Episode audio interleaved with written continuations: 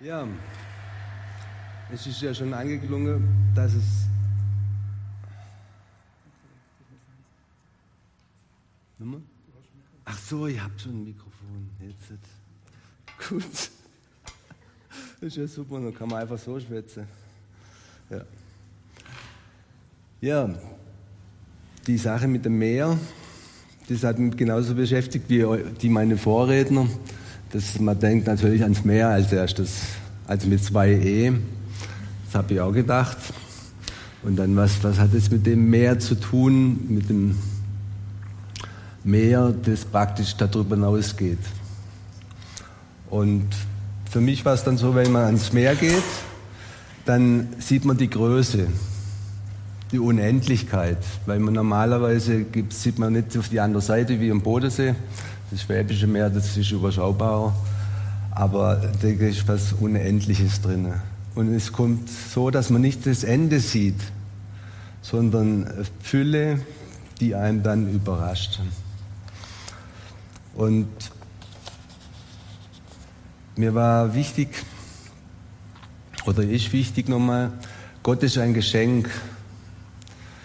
Ähm, er ist der Schöpfer der Bernd hat es vorher schon angesprochen, jeder von uns ist geschaffen von jemand anders und da hast du nichts zu melden gehabt. Also es ist ein Geschenk, dass wir leben dürfen und das Leben eben dann ja, zu gestalten haben. Erlösung ist der zweite Punkt. Es ist so, dass wir als Christen dann Erlöste sind, die eben frei sein können und Befreiung erleben in ihrem Leben. Es gibt eine weitere Dimension, das ist der Sinn. Wenn du Gott als Geschenk bei dir ankommt, dann hat dein Leben einen Sinn. Und im Galater 3, 28 ist das, finde ich, interessant zusammengefasst. Den lese ich jetzt einmal vor.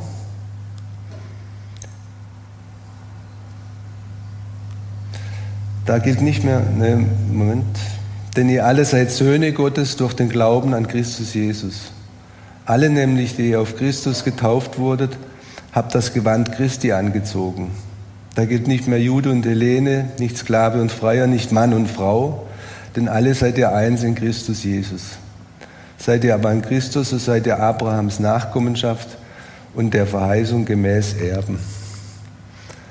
Also wir kommen in ein Verhältnis zu Gott, und wo es nicht mehr darauf zählt, was, wer wir sind.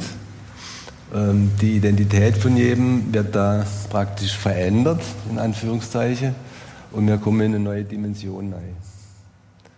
Das ist ein Bild, wo die Menschheit als Brüder und Schwestern und so weiter dann sieht und wo wir einen Schritt weiterkommen.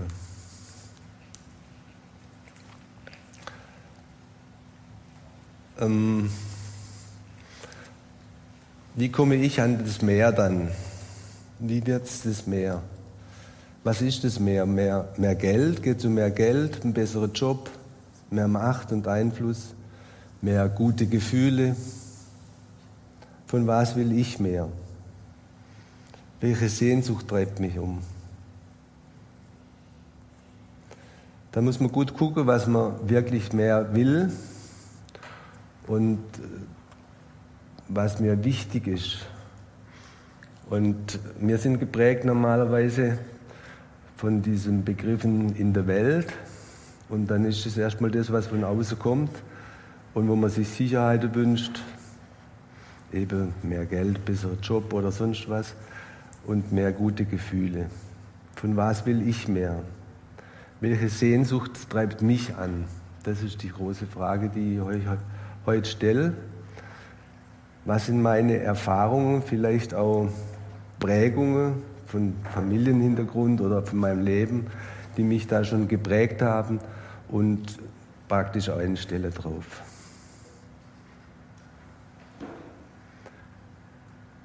Und ich muss die Frage stellen, bin ich zufrieden mit dem, was jetzt ist? Vielleicht bin ich selbst zufrieden mit der Situation mit der Komfortzone, die ich jetzt habe. Vielleicht Spiele ich auch als Christ eine Rolle? Oder bin ich tatsächlich authentisch, echt? Bin ich in, Beziehung? Oder äh, bin ich geprägt von den Erwartungen, die außer, vom Außen auf mich zukommen und darin spiele ich dann eine Rolle? Wie erlebe ich praktisch Gedanken und Gefühle? Was treibt mich an, um mehr zu suchen? Christsein ist eine persönliche Beziehung zu Jesus zu haben. Das ist Karl Rahner, gibt es da, der hat das mal in einem Satz eben gesagt. Das Existenz, das absolute, zentrale ist vom Christentum ist die persönliche Beziehung zu Jesus Christus. Das ist ein dynamischer Prozess, etwas, der, wenn man Beziehung mit jemandem hat, da ist immer Leben drin, da ist Entwicklung, da geht es weiter. Veränderung ist dann normal und man muss sich immer wieder anpassen an die neue Situation und an das, was eben die Umstände sind. Und die große Frage ist, was treibt mich da? Christ zu werden und zu bleiben ist vielleicht die, ein Motto für die Auszeit hier. Es geht darum, Menschen zu Jesus zu führen und es geht darum, selber dran zu bleiben. Wenn Christsein diese persönliche Beziehung zu Jesus ist, dann ist es keine Verheißung eines sorgenfreien Lebens, sondern die Zusage der Fülle. Ich kann ganz praktisch ähm, mich hineinstellen und hier den Weg gehe. Es geht um Jüngerschaft und Nachfolge. Wir folgen ihm danach. Es geht um Gemeinschaft. Das ist nicht alleine zu leisten, sondern dieser Prozess, da braucht es andere dazu. Es geht darum, immer mehr bei ihm zu sein und mit ihm zu, und ihm, in ihm, aus ihm raus zu leben. Da ist die, nicht die Qualität zählt, sondern vielleicht mehr die Quantität. Also die Quali nicht die Quantität zählt, sondern mehr die Qualität, also die Qualität der Beziehung zu Jesus. Und ich bin da in so einem Büchle in die Hand gekriegt vom Herrn Cordes, das ist ein Kardinal, der war auch schon hier. Mit dem haben wir schon Gottesdienste gehabt. Und der schreibt über Benedikts Vermächtnis und Franziskus Auftrag, Entweltlichung. Das ist eine Streitschrift, sagt er. Und da möchte ich jetzt was zumuten, was ich da entdeckt habe und was ich meine, was auch für uns nochmal ganz wichtig ist. Er bringt dann diese Begriffe Entweltlichung, ist praktisch den, den Benedikt, wo er bei seinem Deutschlandbesuch, ich war da in Freiburg dann auch, ähm, und habe das wahrgenommen und es war wahnsinnig in Freiburg, weil die Straße war alles gesperrt und dann war da, du gemerkt, da kommt jemand anders. Also, und dann war der Benedikt eben da und mit seiner Art hat er dann eben verschiedene Vorträge auch gehalten und einer war auch an die Caritas. Also an die Leute in Deutschland, die eben für die Caritas, das sind ja über 500.000, die das schaffen.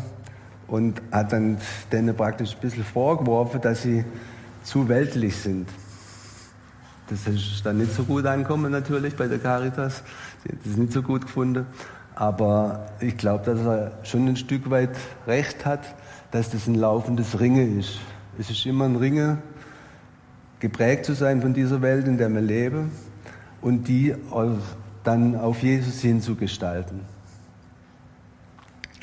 Und er bringt dann drei Beispiele von Leuten, von Menschen, die ähm, praktisch diese Entweltlichung gelebt haben, wie als beispielhaft. Man muss sagen, das ist weniger vielleicht ein, ein, ein Vorbild jetzt, sondern es ist schon Extrembeispiele. Äh, das äh, will ich erstmal nochmal sagen, dass das nicht so ist, dass man genauso sein muss wie die Personen dann, sondern du musst deinen Weg gehen, wir gehen unseren Weg.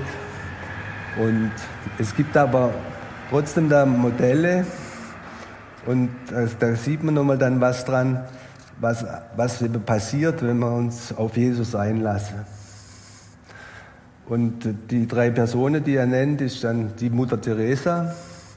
Bei mir im Büro hängt ein großes Bild von ihr, weil das 80er Jahre damals, da war die in, da ist sie auch hier gewesen, ich glaube in Untermachtal mal. Und äh, man sie kennt, weltweit gekannt, sie war weltberühmt und sie war eine sehr einflussreiche Frau. Und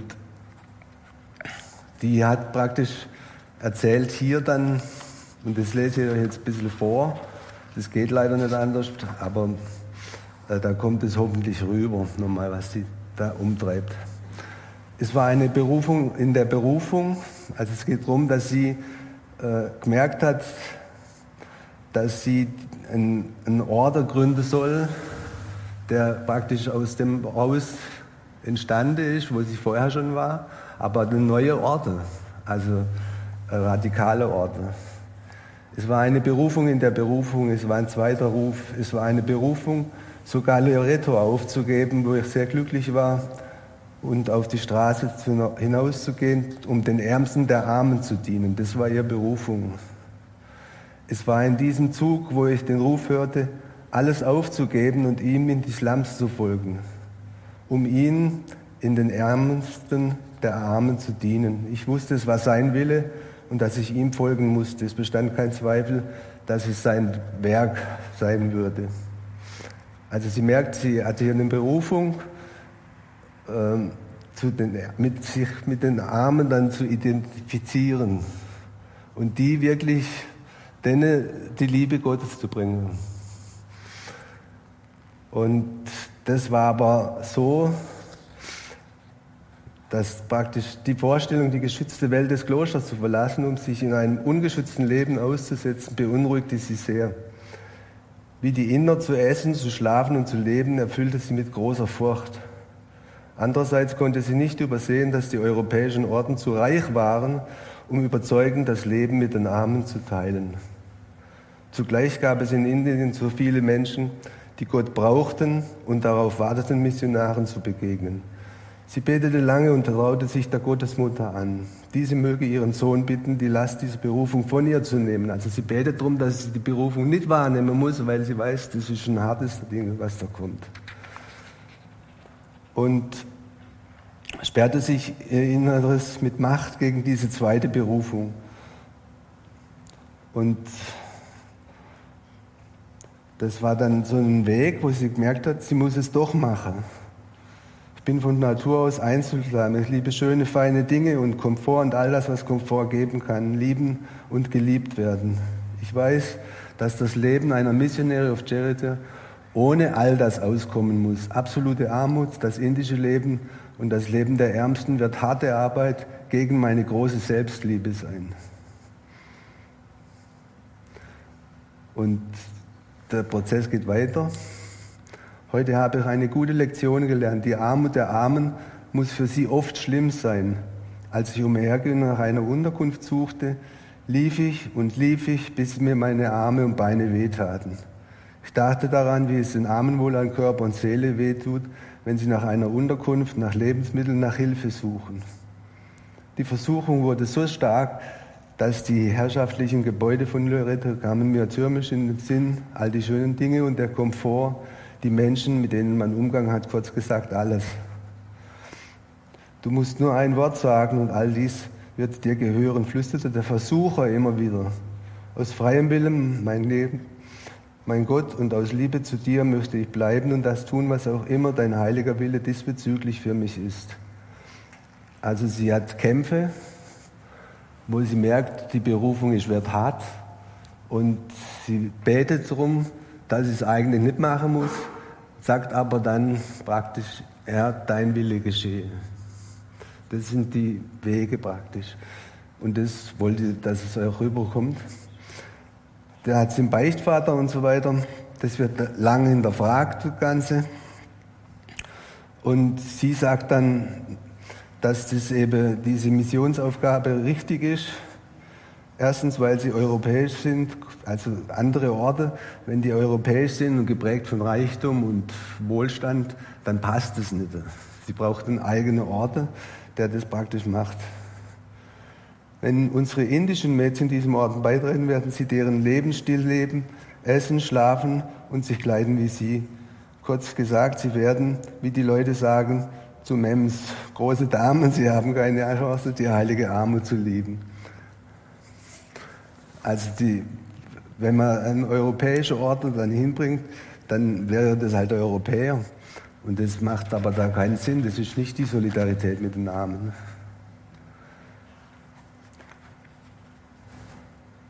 Die Liebe zu den Armen nötigt sie zunehmend, selbst in die Armut hinabzusteigen, obgleich sie sich so sehr fürchtet. Und das wird ihre Aufgabe dann. Die Welt ist zu reich für die Armen. Wir müssen im wahrsten Sinn des Wortes sehr, sehr arm sein, um das Herz der Armen für Christus zu gewinnen. Die Armen sind verbittert und leiden, weil sie nicht das Glück kennen, das die Armut mit sich bringen kann, wenn sie für Christus ertragen wird. Dann spricht sie von ihrer großen Sehnsucht, für Gott alles aufzugeben und sich selbst in absoluter Armut Christus in seinem leidenden Armen hinzugeben. Es ist unser Herr, der diese Armut möchte wegen des vielen Reichtums, durch welchen ihm so viel Liebe vorenthalten wird. Je weniger wir selbst besitzen, desto mehr werden wir zu geben haben, denn eine auf das Opfer gegründete Liebe wächst gewiss. Er will arme Schwestern begleitet mit der Armut des Kreuzes. Ihr Order wird dann genehmigt nach einem längeren Prozess und dann kommt es aber dass sie dann praktisch von dort weg in einer Dunkelheit lebt. Das heißt, sie hat äh, dunkle Nacht der Sinne, nennt man das. Also sie hat nicht das, dieses Emotionale und alles Mögliche, sondern sie lebt dann in einer Zeit der Dunkelheit. Bis zum Schluss. Und die, ihre Schwestern wissen es gar nicht. Also ihre Kolleginnen, die kriegen das gar nicht mit. Also weil es das nicht kommuniziert. Also das heißt, sie hat eine Berufung wahrgenommen, sie hat es umgesetzt und es hat wirklich an sich Substanz gegangen. Glauben Sie nicht, dass mein spirituelles Leben auf Rosen gebettet ist. Diese Blume entdeckte ich so gut wie gar nicht auf meinem Weg. Ganz im Gegenteil, ich habe öfters als meine Gefährtin Dunkelheit. Und wenn die Nacht besonders tief ist und es mir scheint, als ende ich in der Hölle, dann bringe ich mich einfach Jesus dar. Sie bittet dann eben einen Bischof auch und andere nochmal für sie zu beten. Bitte beten Sie eigens für mich, dass ich sein Werk nicht verderbe und dass unser Herr selbst sich zeigt. Denn in mir ist eine solche Dunkelheit, als ob alles tot wäre. Dieser Zustand besteht mehr oder weniger seit dem Zeitpunkt, als ich mit dem Werk anfing. Bitten Sie unseren Herrn, mir Mut zu geben. Sie hat dann das Glück, dass sie jemand, wo das ein bisschen versteht, was das für ein Prozess ist, äh, und ist mit dem dann in Kontakt. Ich will schreiben, aber ich habe nichts zu sagen, außer dass ich mich über seine große Demut und meine Kleinheit wundere. Mein Nichts. Ich glaube, darin begegnen sich Jesus und ich. Er ist alles für mich und ich, seine liebe Kleine, so hilflos, so leer, so klein. Ich bin so klein, dass all die Dinge, die Lobesbriefe und Ehrungen, die die Leute immer, die hat dann einen, einen Preis kriegt für Friedens, Friedensnobelpreis und so weiter, die die Leute immer über mich schütten und mich herum ausschütten, in mich nicht eindringen können. Vielleicht sehe ich wegen der Dunkelheit nicht. Meine Liebe für Jesus wird immer einfacher und wie ich meine, immer persönlicher. Wie unsere Armen versuche ich meine Armut klein, hilflos und unfähig zu großer Liebe zu sein anzunehmen.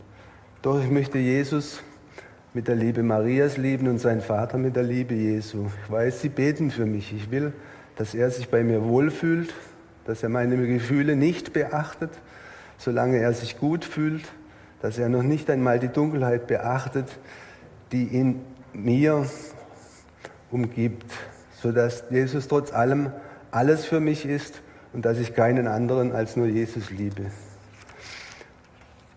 Und durch diesen Prozess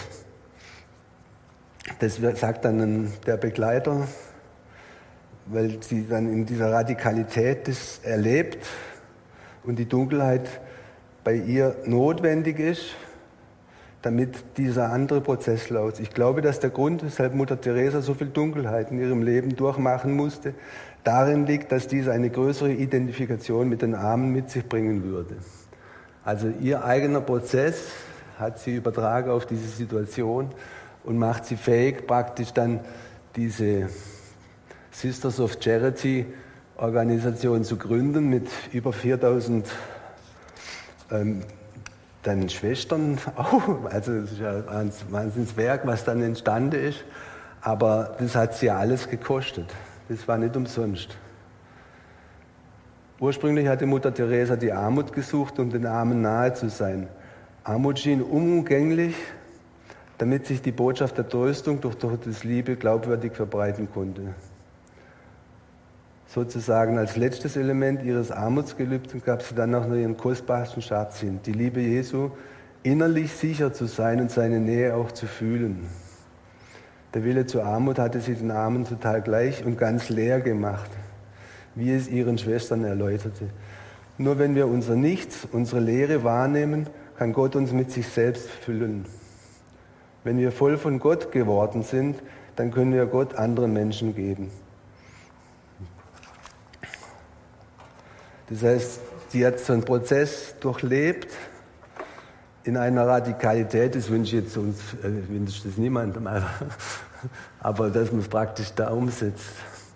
Und das ist ein Bild nochmal, äh, dass dann eben ja, diese Nacht der Sinne oder dieses Fernfühlen, bis dass man sich fernfühlt von Gott, auch zu diesem Leben gehört. Das heißt, wir sind ja nicht einfach nur gerade nach oben gehe, sondern das Meer liegt dann eben auch, dass man praktisch solche Phase durchlebt. Dass man diesen Prozess der Reinigung durchlebt, dass man Berufung hoch ansetzt und dran bleibt, dass man praktisch hier äh, die Phasen ernst nimmt und praktisch dann daraus Entscheidungen trifft, die hoffentlich eben ins Richtige gehen.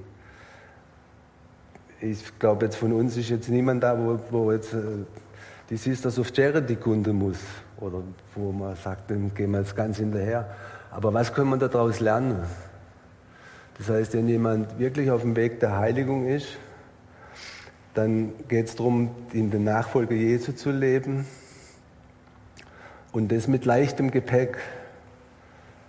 Also ich, wir waren beim Wandern, ähm, mit meiner Frau war ich wandern, äh, dann sind wir nach Südtirol, von Oberstdorf nach Südtirol, den E5. Und das Erste, was wir gemacht haben, war am, in, na, wie heißt das wieder? Also nach der ersten Bergkette äh, sind wir zum Bahnhof gegangen und haben ein Paket aufgegeben mit unserem zu vielen Gepäck. Weil wir gemerkt haben, das, das schaffen wir sonst gar nicht. Die Reise schaffen wir nicht, die schaffen wir nur mit leichtem Gepäck. Und das Gepäck jetzt immer anzupassen. Es gilt nicht zu viel mitzunehmen. Beim Jesus heißt es Markus, das war das Evangelium vor zwei Wochen. Es geht nur um, um die, die Sandale und den Wanderstab mitzunehmen. Also auch ganz wenig, um praktisch diese Aufgabe wahrzunehmen. Wenn man das jetzt überträgt, was heißt es dann für uns? Ich glaube, das erste Punkt ist, dass es für uns darum geht, wie Mutter Teresa dann eben in so einer Art der Zuständigkeit der Hingabe zu leben. Also Situationen zu bewältigen und immer wieder das Leben hinzugeben und da hinein zu wachsen. Es geht um eine Treue und auf die Berufung also was für eine Berufung habe ich? Was ist mein Job? Was muss ich machen? Und da treu zu sein.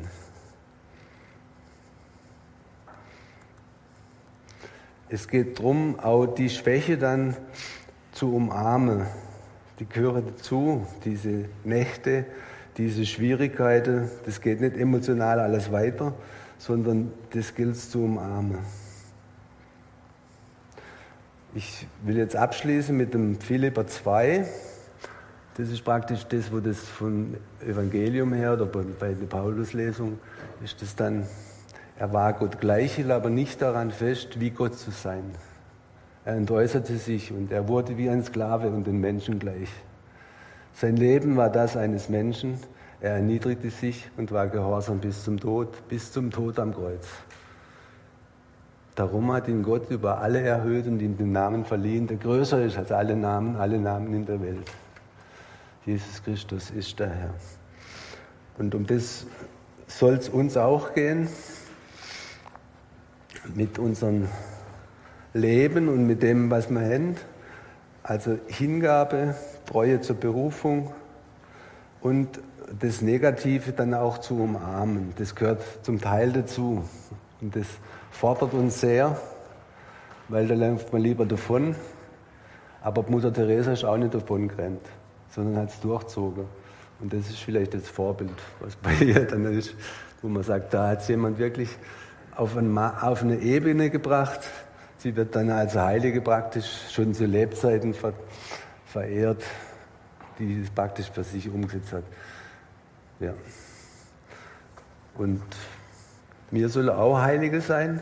Wir sollen Menschen sein, die als Geschenk in Gottes, die das Geschenk der Sohnschaft haben und aus dem raus dann praktisch ihr Leben gestalten. Und das ist nicht einfach, das ist herausfordernd und kostet auch was, aber es bringt Segen und ist ein Leben in Fülle. Dankeschön.